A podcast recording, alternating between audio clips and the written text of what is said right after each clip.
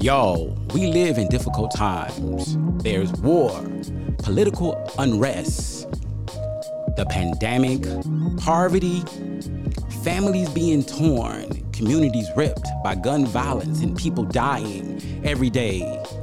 Police, injustice, it's all bringing so much pain. But y'all, we can look inside our minds and we can understand who we are, become better, and do this thing like we've never done it before. But it all starts with our mental health, and I know we can do it. I believe in you because I believe in me, and I believe in us.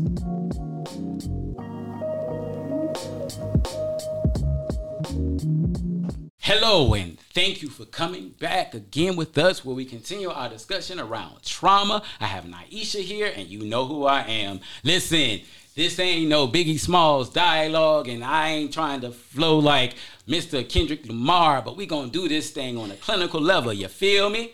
So, this time we gonna talk about some adults and complex trauma, because this is some real stuff here. I gotta believe that a significant portion of the clients that come into my office, I may try to define them as being depressed. I may define them as having anxiety. I may define them as being PTSD. I may define them or question whether or not they may be having personality challenges. But it seems in so many situations, these individuals would fit the criteria for complex PTSD.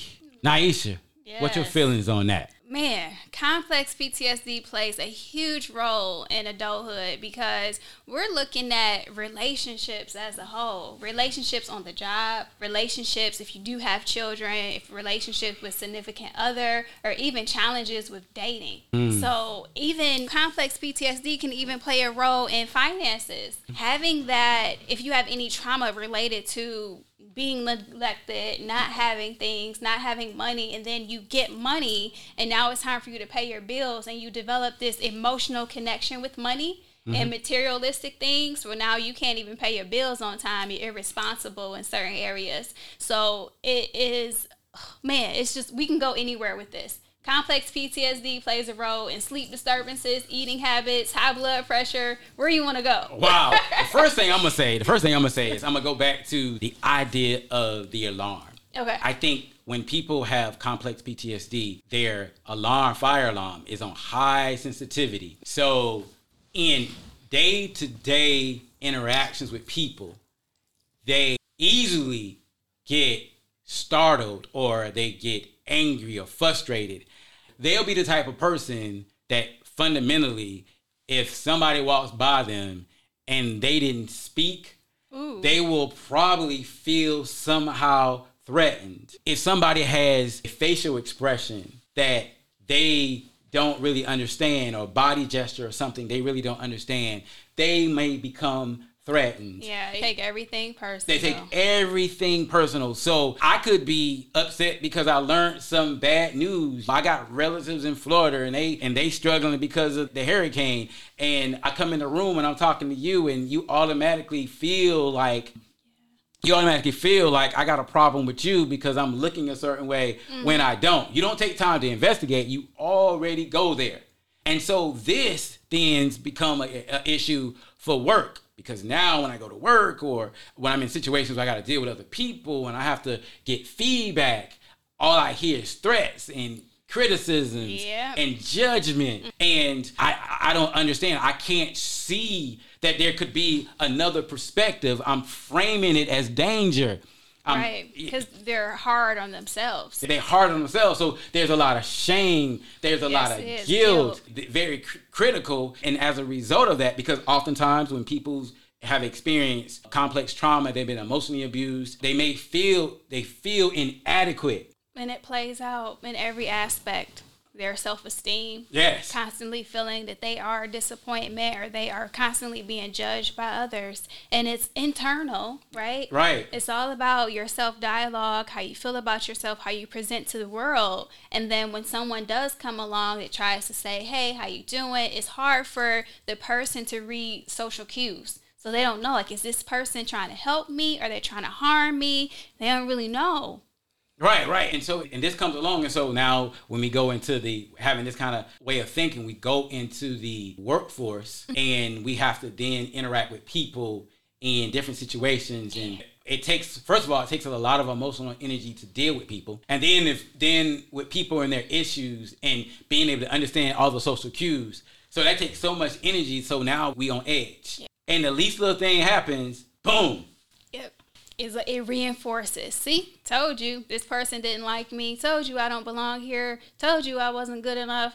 Like they that toaster oven is always ready to pop. Yeah, ready They're to pop. always ready. Yeah, that, that alarm is always it's always going off, and and so it be, it becomes hard for them to be a part of things. And you notice they may they may struggle with being able to have any continuity with work. Yes. Boom. So it's we're like, going job to job. They're going job to job because because there's always a problem. There's always an issue, and like you said, they, they the self fulfilling prophecy. They're always perceiving that people have a problem with them, not understanding maybe people are just trying to solve a particular problem. Mm-hmm. Things can be better, but no, that insecurity and that fear yeah. of being rejected or hurt is always playing out in playing out in these experiences. So boom, and then because of that, they're they end up doing things or having experiences that that are probably beneath their own abilities, and now they have yeah. issues with that they because stay where they're comfortable, they where they with, feel safe. Where, so because they, are so worried about being rejected because it's devastating. Yeah. You said something earlier, and I, I, I like to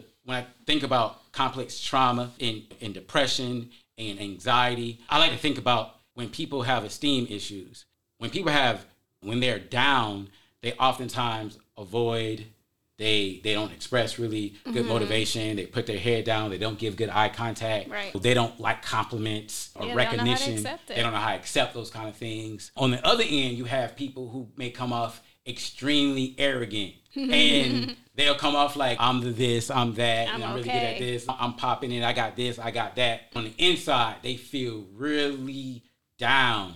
Yes. And they really reflect very incongruent yeah, the incongruent, and they really reflect the people on the low end, but they try to mask it. Reactive formation, as Freudian would say, Anna would say, Freud would say that they frame it as I'm good, I got it all together, but on the inside they feel falling really apart. falling Tor- apart. Inner turmoil. That inner turmoil, and so, but a confident person can embrace criticism. They can embrace compliments. Yes they can take feedback. They're able to regulate that and move towards growth. But when we are struggling with trauma, it's hard for us to be in that confident place. So we either go to that low end or we go to this arrogant end. And I ain't talking like arrogant, like, oh, you you bragging a little bit, but I'm talking about really that arrogance where you have this grandiosity. I'm, I'm above. above everyone. Yes. Anything that triggers me to actually feel, anything that makes me feel negative. If it makes me feel sad or makes me really think about who I am as a person, I avoid it.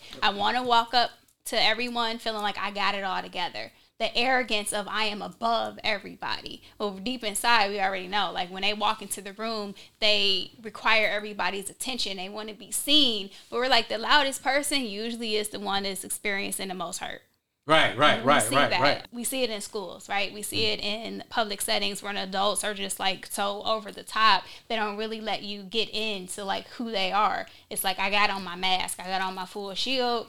Don't come near me don't come near me. Some of them can do really great in social situations, yeah. but when you get in intimate situations, oh my God, it's like it's so lost because hmm. they they live with this constant fear of disappointment, hurt, people hurting them in the past, and so these things become places to kind of be safe. I think a lot as a therapist, oftentimes when people have complex trauma, trying to hear their stories because oftentimes their stories are pretty much the same much of it is the chaotic, disorganized, confused. Everybody's after me. Yeah. Nobody likes me. I have no friends. And it's hard to form new memories and new experiences. They may get stuck on some of those things. So if it's complex, they're going to tell you every reason why, you know, well, I was raped when I was 18 years old. And after that, I found out I was pregnant by the man that I was raped by and ended up keeping the child. Then my child was born with a disability. And then I ended up losing my job because I had to care for my child. So, like, their whole world revolves around like these traumatic events.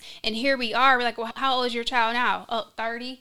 All right. What have you done to heal from those things that have happened? Nothing. So, how does it manifest in your daily life? You navigate your world thinking that you can no longer do anything and you're always going to be a victim.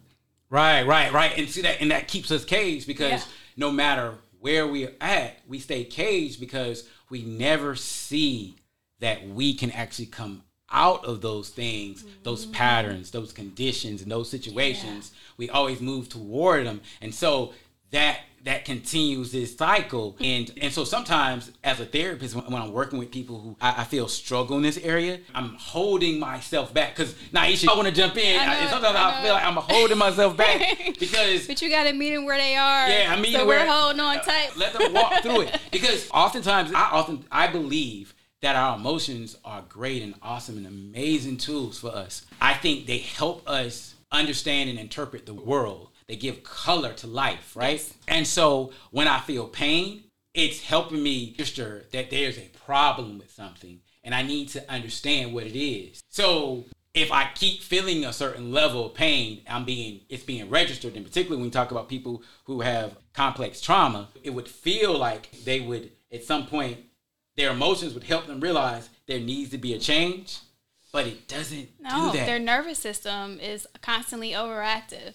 They they don't feel like there needs to be a change. It feels like the world needs to just accommodate me. yeah, yeah. And so sometimes when we talk about talk about slowing down and being mindful and self care, they may struggle to implement those things because that means they have to create a baseline and a routine, Yeah.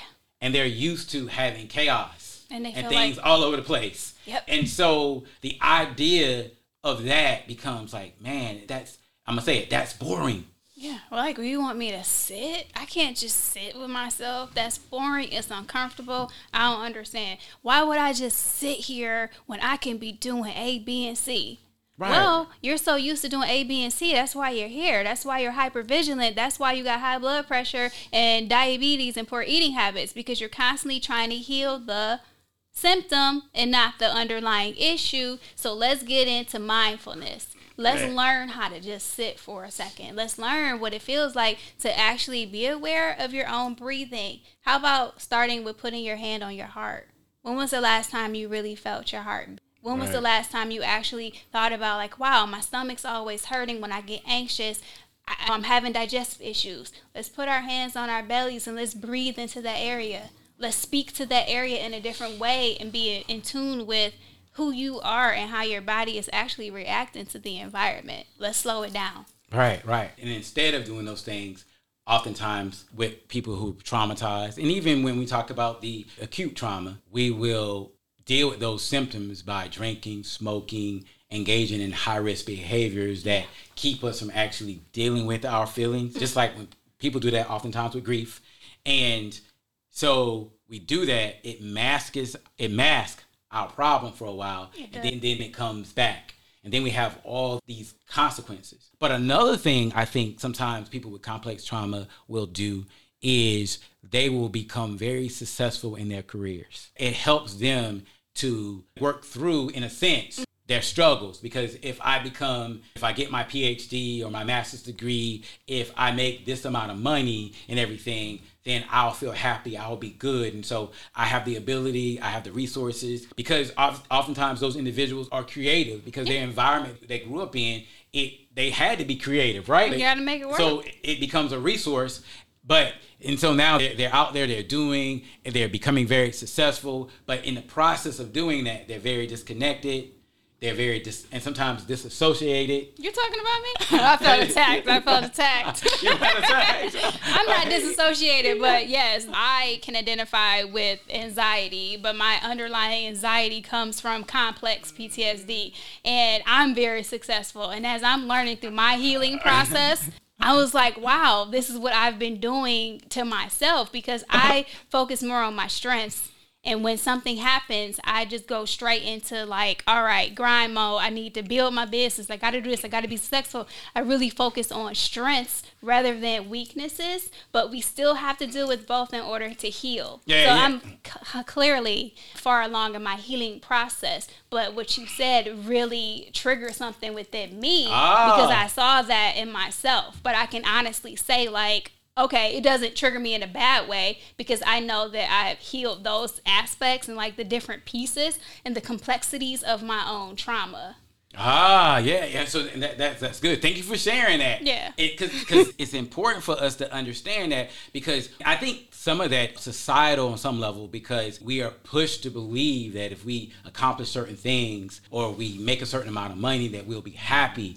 If internally we don't feel at peace with ourselves, no matter what we have, Yep. we will be not so good. And I frequently remind people that the highest height, the highest level of suicide, so death by suicide, is amongst very successful people. And perhaps they, this was the way for them to deal with their complex trauma, and they never really dealt with the issue.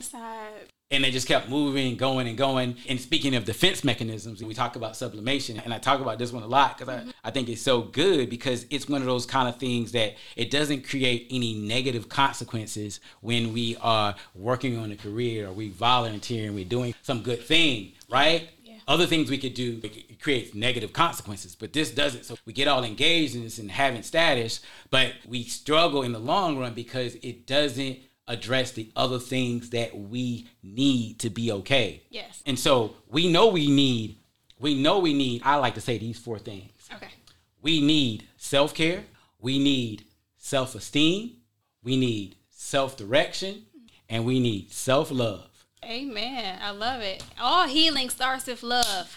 Everything starts and begins with love. Yeah, so Loving yourself, loving others, yes. Loving strangers, Yeah. them that level of love. Yeah, so how do we get to a place where we can actually do good in our if we don't have those things because i need mm-hmm. some self-direction i need some do. self-care i need self-love when people tell me about and i guess we're about to go there when people tell me about relationships and having quality relationships one of the first things i want to do is figure out how they take care of themselves because when you can't get any direction in your own life you're chaotic and all over the place you're gonna bring all that to what you're trying to gain and all you're gonna do is create a lot of confusion You do. but, but so we gotta figure out. Can you imagine a car without the four wheels? That's why I came with four. I like that. The stability. yeah, yeah, yeah. So yeah, we gotta have some. easily Hmm? Not easily broken and disturbed like mo- my motorcycle. You Yeah. push it over, it's on two wheels. It's a car, you need manpower to Yeah, you push need a car. Yeah, you need manpower. And another way of thinking about it is you could think about it like a, a square. The square is the most say balanced object because it has four sides to it. Okay. The pyramid is a square on its side. Either way, it has balance. Okay. So we have to have those foundation things. And when we experience complex trauma, it makes it difficult for us to do that. But as you was talking about doing the shadow work, we have to go back and begin to heal mm-hmm. around the things that have happened in our lives so we can begin to build a solid foundation that we can move forward. But I think it's also important, and we're going to talk about this a little bit more, learning how to self-care, take care of our bodies, love ourselves, hug ourselves so we mm-hmm. can reframe our game, the way we feel about ourselves so our alarm won't go off so much. Listen, y'all, we're going to continue this discussion in our next episode. We'll be talking about trauma and how it influences our relationships. Don't forget to like and subscribe and add your comments.